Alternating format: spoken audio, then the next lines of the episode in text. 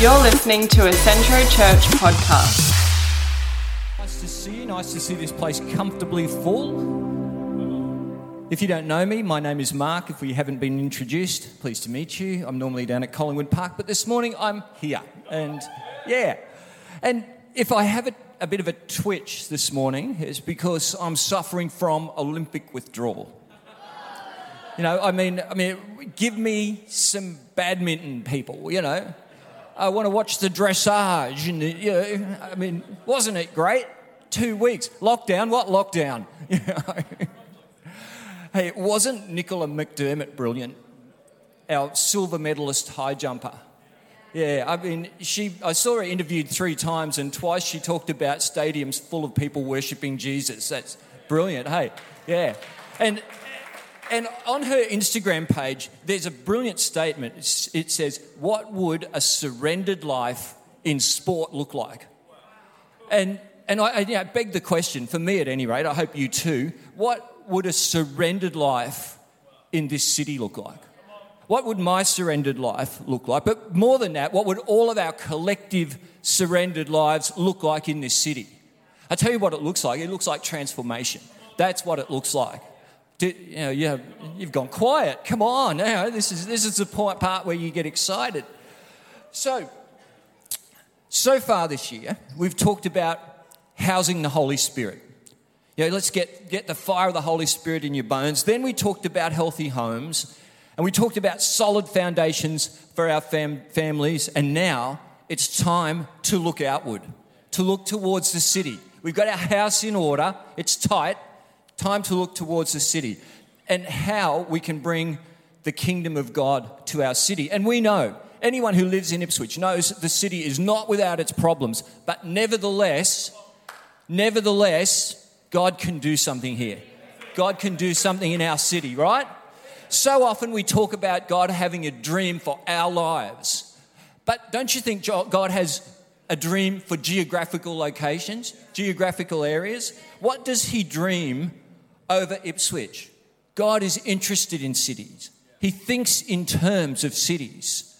Sure, He's interested in each individual, but He also thinks in cities. And He has a plan for the reformation of our city. He does that from Wacol to Wulkuraka. That's sort of the extremities, the boundaries, of, sort of, sort of. So you'll see on your seats a card that says the word nevertheless on it. And that's to do with our breakthrough offering that will take place on 29 August. We're calling it our breakthrough offering because that's what we want to see. We want to see breakthrough in our city. And Pastor Tim will talk a little bit more about that later. Now, that name has evolved. Just so you're not confused, it was previously called Vision Offering or, or First Fruits back in the day. And, and it was our practice then to give a week's wages to First Fruits and, and to our Vision Offering. That was our practice. It was not a small thing there was Mark sitting in his office on the Sunday afternoon counting $40,000 in cash. Praise the living God for online banking, is all I can say. So, and the idea was that we did it at this time of year, at the beginning of the financial year, to ensure God's hand and His blessing on our family's finances for that financial year, which is a great idea to start off with a gift of faith over our finances, yeah? Right now, we're going to go into this a little bit deeper. So, you ready? Fasten your seatbelts. Our text, our foundational text of this series appropriately comes from the book of Jeremiah, and it's found in Jeremiah chapter 33, verses 6 to 9, and we're going to read this on the screen. It'll turn up on the screen there. Verse 6 Nevertheless, say it with me. Nevertheless, the time will come when I will heal Jerusalem's wounds and give it prosperity and true peace.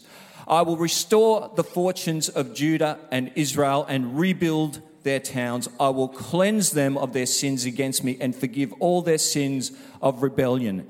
Then this city will bring me joy and glory and honor before all the nations of the earth. The people of the world will see all the good I do for my people, and they will tremble with awe at the peace and prosperity I provide them. I provide for them. I want you to feel the heart of God in that passage.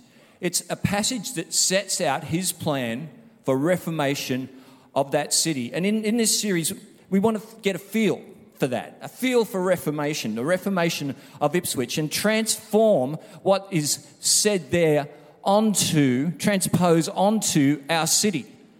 That, that God will restore the fortunes of Ipswich and, and rebuild, in a sense, reform our town. Yeah? Can we do that? Can we start to feel the heart of God for the city? This is about healing our city's wounds. This is about our response, Centro Church's response to the problems of the city of Ipswich. This morning we're in Jeremiah, and I'm glad we're in Jeremiah because Jeremiah is a nevertheless kind of guy. He's wired that way. Jeremiah was born into Manasseh's Israel, King Manasseh. Manasseh was probably the worst king in Israel's history. If he's not, he's certainly in the running. Believe me, this is a tale of woe. His reign lasted for 55 years, and he turned the temple of God into a shrine for cultic worship. He actually brought prostitution into the temple as a, as a required part of worship. He replaced all the priests with wizards and sorcerers from other nations. And he even placed his own son on the altar and, following the rules of the cult he invented, burned his son alive as a sacrifice to a god of his own invention.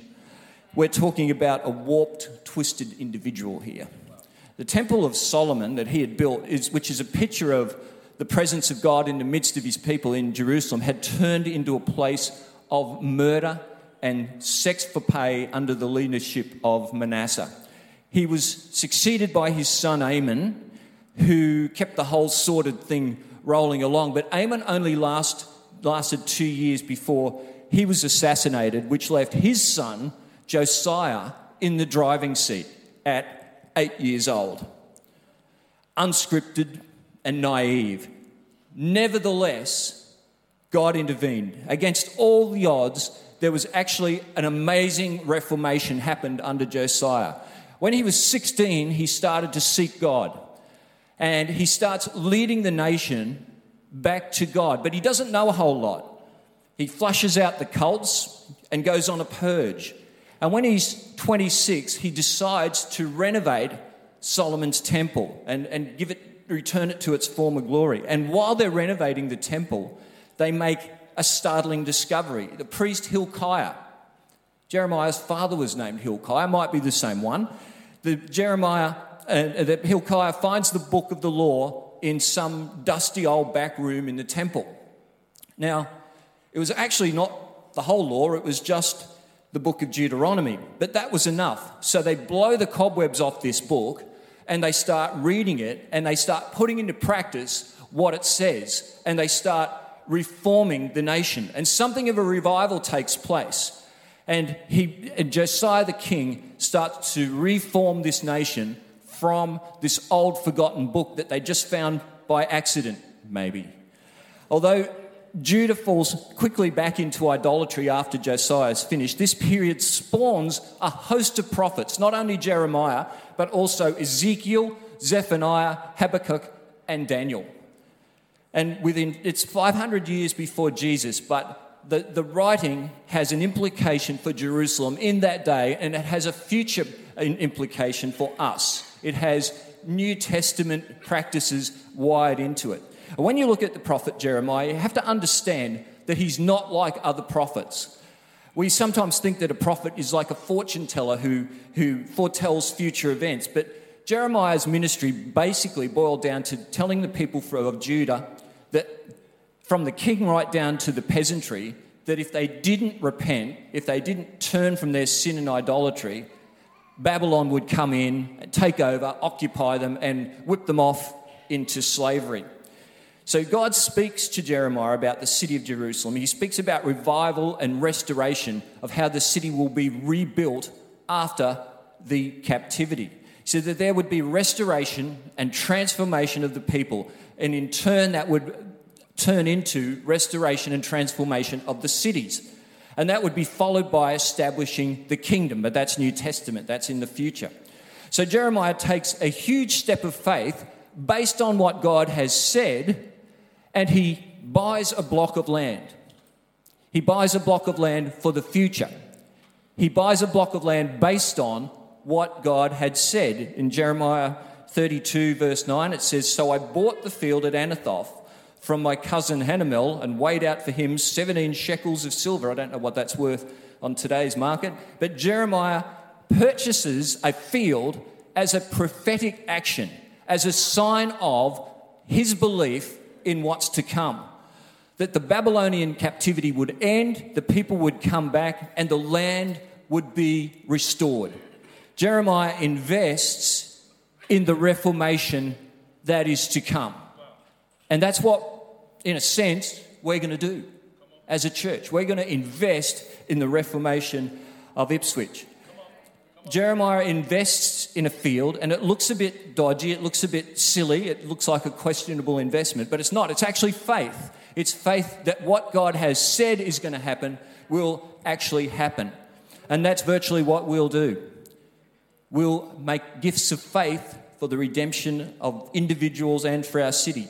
Jeremiah buys a field that he would never see, never plant a grapevine on it, never prune an olive tree, maybe never build a house, a field that he probably would never get to set foot on. So, why would you do that? Because God had made a promise. And Jeremiah believed it. And Jeremiah used his life as a prophecy. He did things that prophesied to the people around him what was happening. So he buys that field. He does something that requires God to be who God says he is. For God to come good on his promise. And God had said to him, I will redeem this city. So Jeremiah trusts it and he makes an act of faith in purchasing the field. It's one thing to believe God theoretically, it's one thing to entertain good ideas about God in your head. It's another thing to actually make a physical investment in a promise of God. Yeah?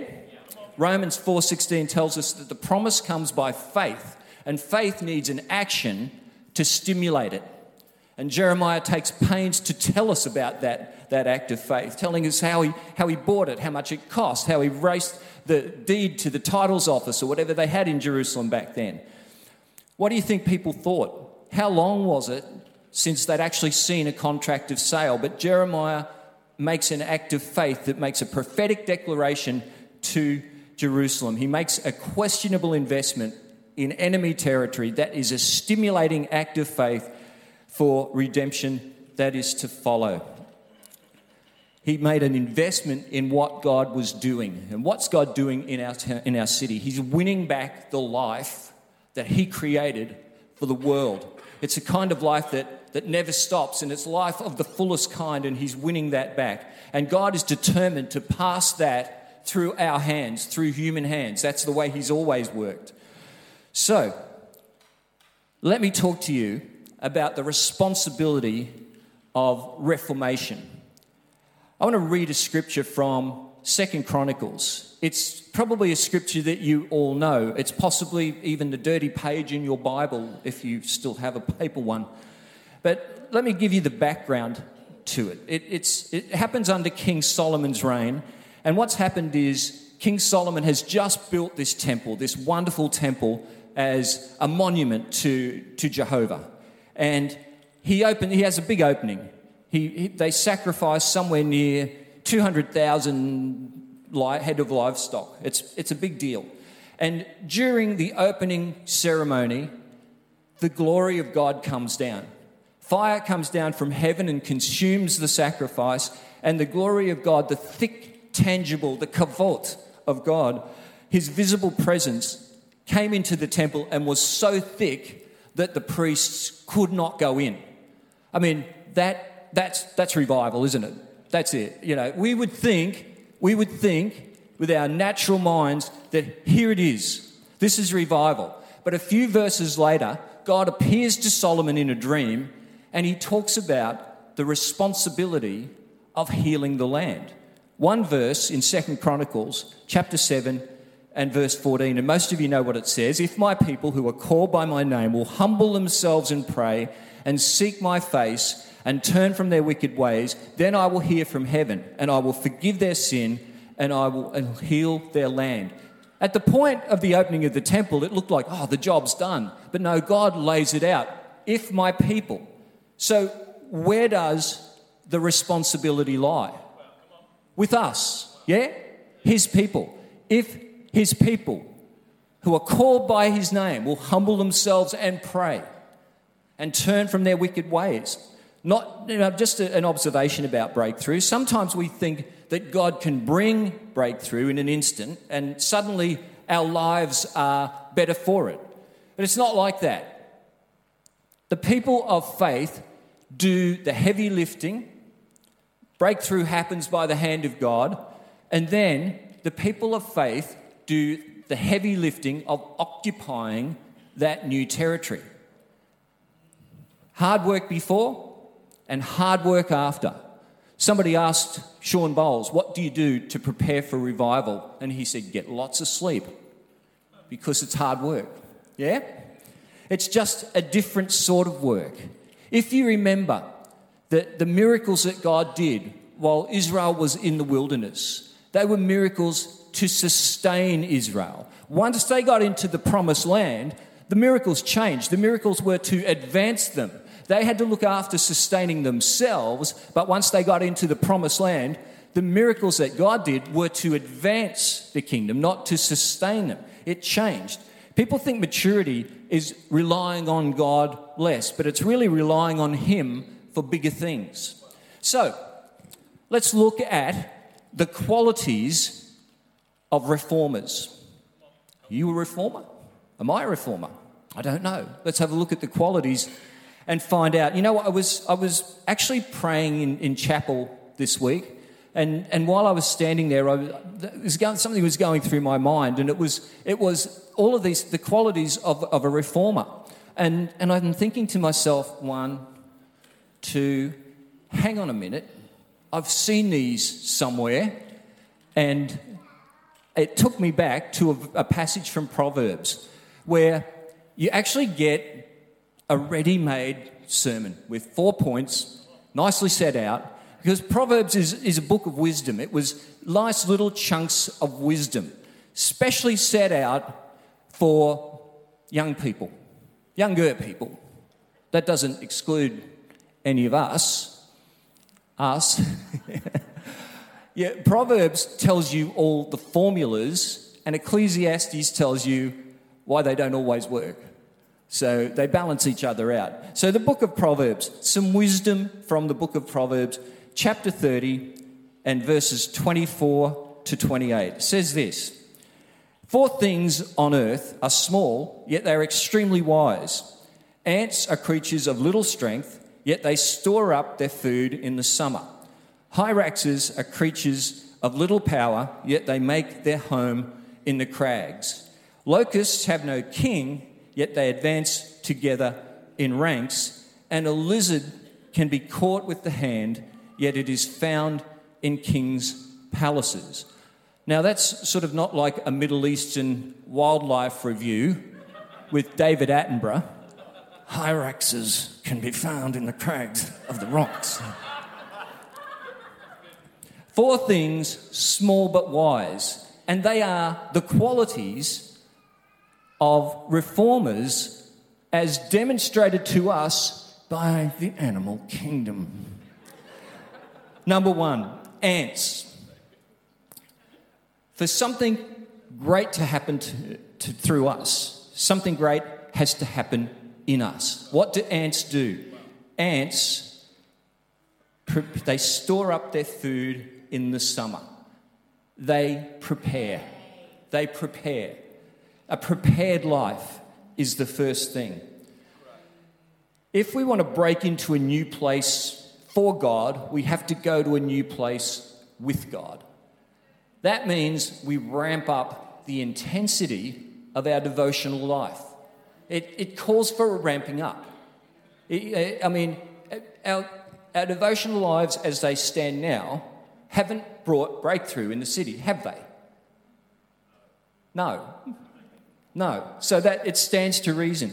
Renewed people are used to renew people the breadth of what we can do for God is linked to our intimacy with God. And all of that is linked to the lesson of the ant, which is preparation. So, preparation in this context is to plan what you need to do to go deeper with God, what you'll sacrifice. Yes, it's not pretty, to move into a deeper place. A lot of Christians think it's unspiritual to prepare, that we should just be spontaneous. But you've got to remember that what is spontaneous to us was planned before the foundation of the world. Think about that. You see, revival is like war. People who are not ready are thrown into positions of responsibility out of necessity. There are promotions in the field, as it were. So get the jump on this. Start preparing your heart. Start building yourself into the next level. The next level of devotion in the quiet times leads to the next level of bringing God's power in the times that are seen by everyone. Yeah? Get the jump on this. This is our spiritual formation, the abiding life. You can't expect someone who has no rhythm of what Jesus called abundant life, life with God and prayer, and a mind saturated in the scriptures on a regular basis, if not daily, or church and life in community, you can't expect someone who has no idea of that to go out and influence culture because the cultural pressure is directly opposite, directly opposed to that. And there's no silver bullet or killer app for this. It's something that we just have to actually do for ourselves. And it all comes down to doing the stuff that we've all been already been doing, just doing it on a, on a, on a greater basis, an expanded basis. Paul says, I labor until Christ is formed in you. So there's, there's labor involved in this, there's hard work. As followers of Jesus, we're not only called to follow him in spirit, but we're called, called to continue his work on earth. And if we look at what Jesus did, we can find uh, some practical steps to just do what Jesus did. Jesus said the practices that he has taught his disciples, do them, and you'll be like a man who is planted on a rock. So, a house that is built on a rock. So, we're formed by our habits, the things that we do that do something to us. We become something under the cumulative effect of our regular habits over a lifetime. The ant teaches us this the secret of preparation. That is the ant. The second thing, number two, the second little animal is called the hyraxes. You know what a hyrax is?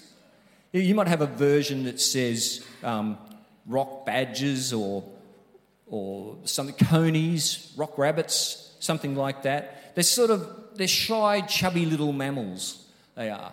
And sort of like a rat, but cute, you know? Um, yeah, so for the sake of the story, we'll go with hyraxes. And in the animal kingdom, cute usually means defenseless. And that's certainly the case. They're defenseless, and that's why they make their homes in the rocky crags of the mountain. They, have, they understand that they have to live under a protective covering. Remember Psalm 91? We talked about it a couple of months ago. When you abide under the shadow of Shaddai, you are hidden in the strength of God Most High. He's the hope that holds me and the stronghold to shelter me, the only God for me, and my great confidence. We've got to be able to go out from this place, influence our city with the confidence that God is our covering, that we are protected. The confidence of the little hyraxes comes from the rocks, their protective covering. I went down to Collingwood Park this morning when it was still foggy and sanitised the loos. Is my habit, just couldn't help myself, had to go and do it.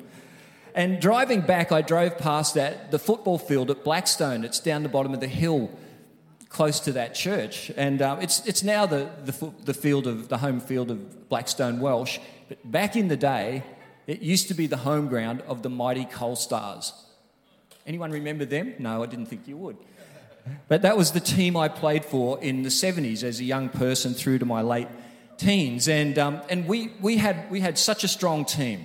You know, in the last two years, Uh, we actually won two premierships, and in the last year, we won the premiership without conceding a goal. So that was, it was pretty awesome. But we had two guys in the, who, who operated in the centre of our midfield.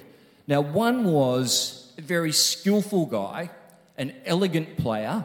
He would, he would, be, he would, be, he would provide our penetration. He was, he, he'd set up attacks, he'd, um, he'd set up the forwards to shoot and that sort of thing. And he was, he was quite skillful. But because of that, he was a target. So, alongside him in our midfield, we placed another guy who was, uh, well, let's say, less skillful, more of a thug. yeah, and, um, and he would, he would, he would protect him. If somebody was roughing him up, well, this guy would go, and his name was Neville, which is a good name for an enforcer. Yeah. and he, and he went, he would go and, and, and have a quiet word with the guy who was roughing him up. But then, if that didn't stop him, he would go to physical lengths. Let's say, let's just say that. Let's you know, let your imagination run wild. But what happened was, our, our skillful player had the covering and protection, thug like though it may have been, to do what he was supposed to do. So he operated under the cover of uh, a protective presence that was with him all of the time.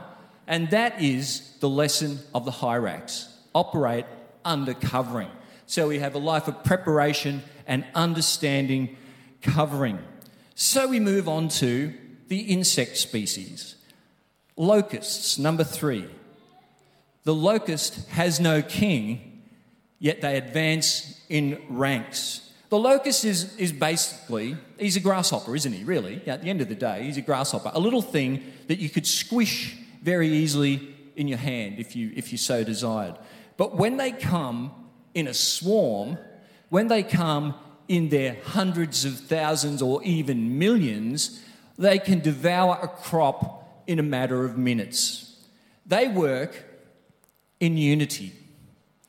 Now, this proverb would come to life for the people of Israel later on when the Roman armies invaded, because that was how the Romans worked. They would come in unity. They would all stand shoulder to shoulder with their shields in front of them. The second row would stand shoulder to shoulder with their shields on top of them. And what happened was they were an impenetrable unit. They, there was no way in. There was shields. They could walk through arrows. They could walk through spears being, being thrown at them, all because of their unity, their alignment to one another. They worked in unity and they became an unstoppable force. See, being in right alignment in our faith community is paramount. When we're contending together for breakthrough, things can get hairy.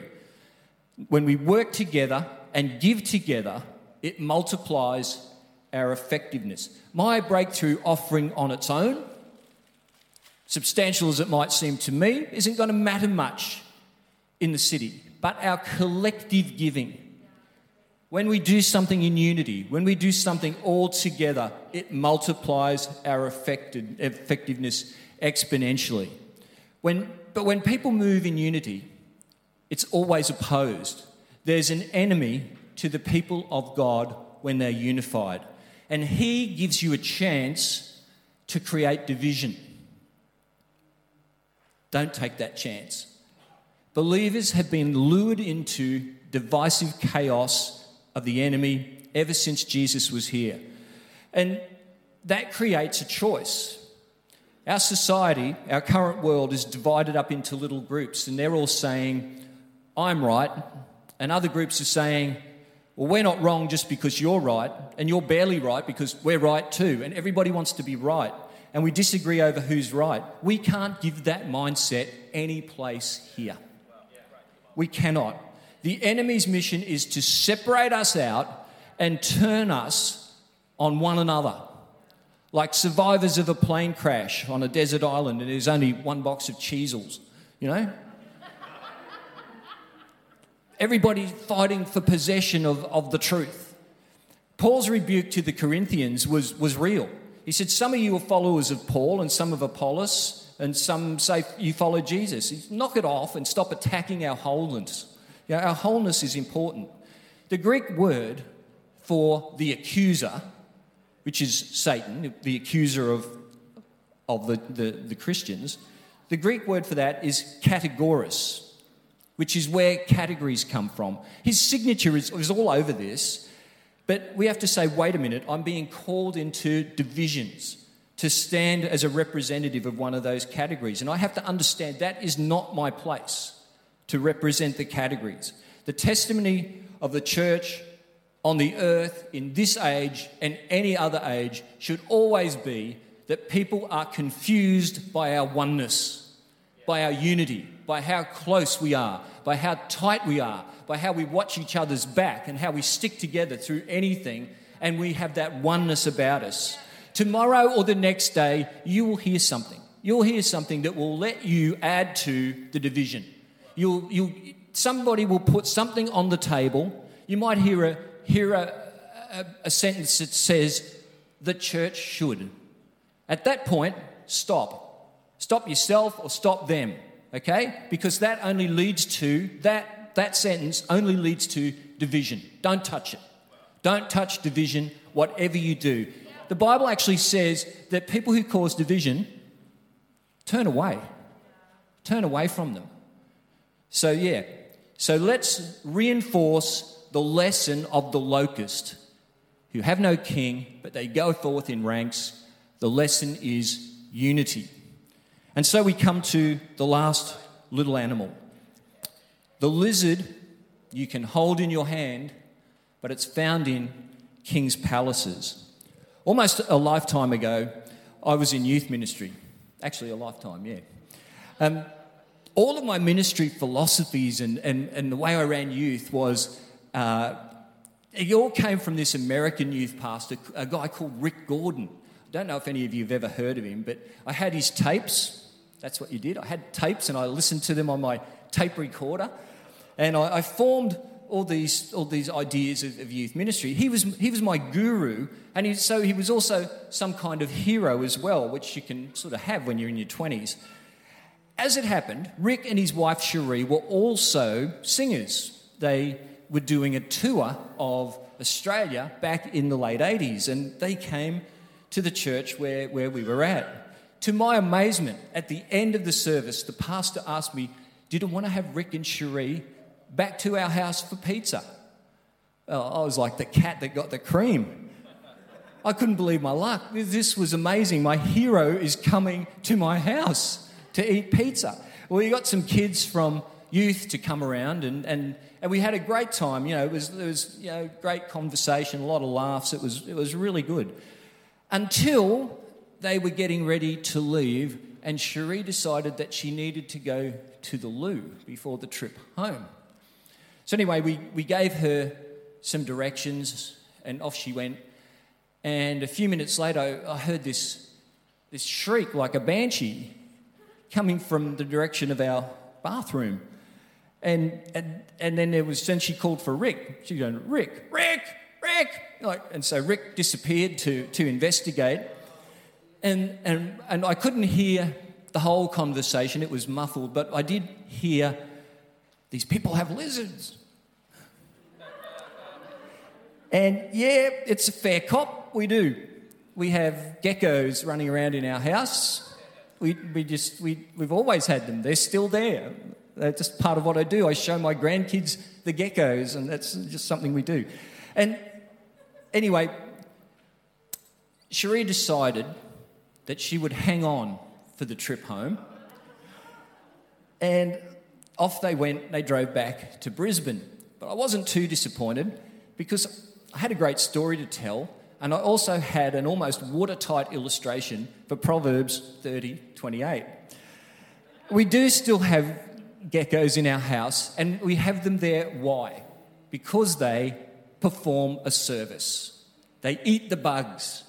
Our house is virtually bug free because of a little tribe of geckos that runs around and nibbles and eats them up. And that's why they're in kings' palaces, because kings have bugs too that need to be nibbled and, and eaten and disposed of. It's because they perform a service. They eat insects. They keep our house and our palaces bug free, and they're cute as well, into the bargain. The idea behind this is found in, in Proverbs 18, verse 16. A man's gift makes room for him and brings him before great men. Uh, you, the, the gift that you have is the key to penetration of areas that only you can get to. See, all of us have gifts that people need. I don't mean spiritual gifts, this isn't for inside the church, just something that you can do that will take you places outside of church. My instrument of penetration was the trombone. Over, sitting in my office over there, I haven't played it for a couple of years, but in my, in my 20s and my 30s, my trombone got me to places that I shouldn't have got to. It, you know, and I wasn't a great player, just a little bit above average perhaps, but, you know, it got me into places that I, I shouldn't have got to. It, it actually brought me before great men on occasion and great women as well. Each of us have something that we can do that people need, that will get you into places that only you can get to. Learn the secret of the lizard. Your gift will make room for you and bring you into places that other people can't get to and that you wouldn't normally. So we have a life of preparation, understand covering, walk in unity, and your gift makes room for you. Qualities of reformers. Okay, so we, we started with Jeremiah, and we ended up here. And our city, on the surface of it, beneath that, that thin veneer of Ipswich, the enemy has engineered some pretty drastic things. We deal with some of them on a, on a daily basis, Hannah's house particularly. But we're praying and we're building and we're serving and we're giving. And we, like Jeremiah, may not even see the reformation that comes, but we know it will come. See, Jeremiah challenges us about our priorities, about what's important to us. He challenges the space between a practical life and a faith filled life. To move into that space, move towards the faith filled life. There's something so true about Jeremiah and the whole concept of nevertheless. Something that pushes us towards not settling for the comfortable.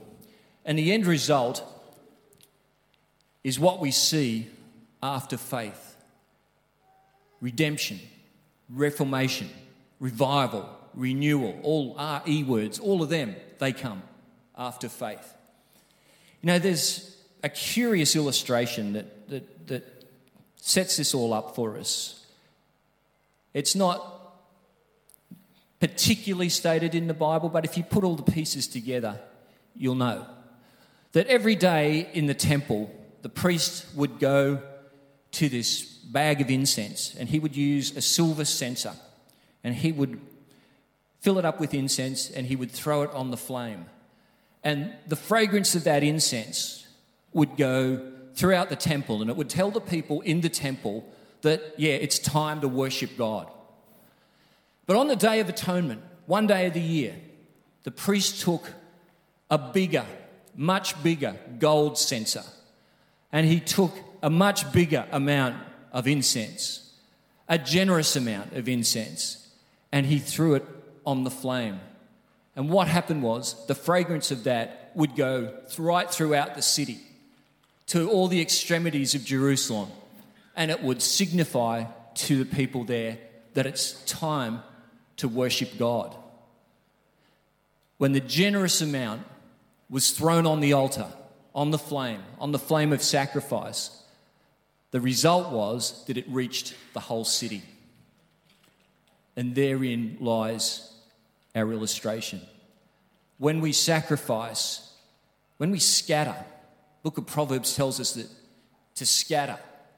When we distribute generously, when we, when we give generously, then it reaches the whole city. Doesn't come from any selfish motive, any motive from our own. It doesn't make us look better or accepted by another people. It's just what we do, how we give to God, no strings attached. And so this morning, I want you to consider what you'll do when it comes time to our breakthrough offering. Pastor Tim's going to talk a little bit more about it in a moment. But what you'll do, what can we do when we are generous, what it can take to reach the extremities of our city that's in trouble, but nevertheless, God will reform it. Amen? Why don't we pray? Father God, we thank you that, that Ipswich is in your heart, Ipswich is in your plans. The people are known to you. You know the number of hairs on their head, Lord God, that you know each one intimately and individually. And Father, we just pray for our part in that in that reformation that you want to bring to our city. We pray for that. We pray over what we can give, what we can do, where you might take us, who we might meet. We pray for all the people, Lord God, who are in this city today, sitting in coffee shops and their lounge rooms or at breakfast tables. We pray for them, Lord God, that we will see them in our churches, in here and in Collingwood Park. We just pray over that and we commit them to you. Lord God, I commit each one of us, Lord God to you this morning. That we will live prepared lives, Lord God.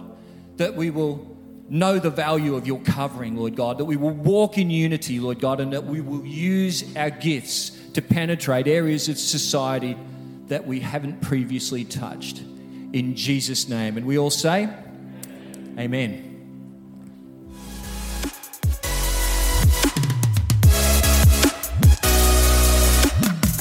Thank you for listening to this podcast.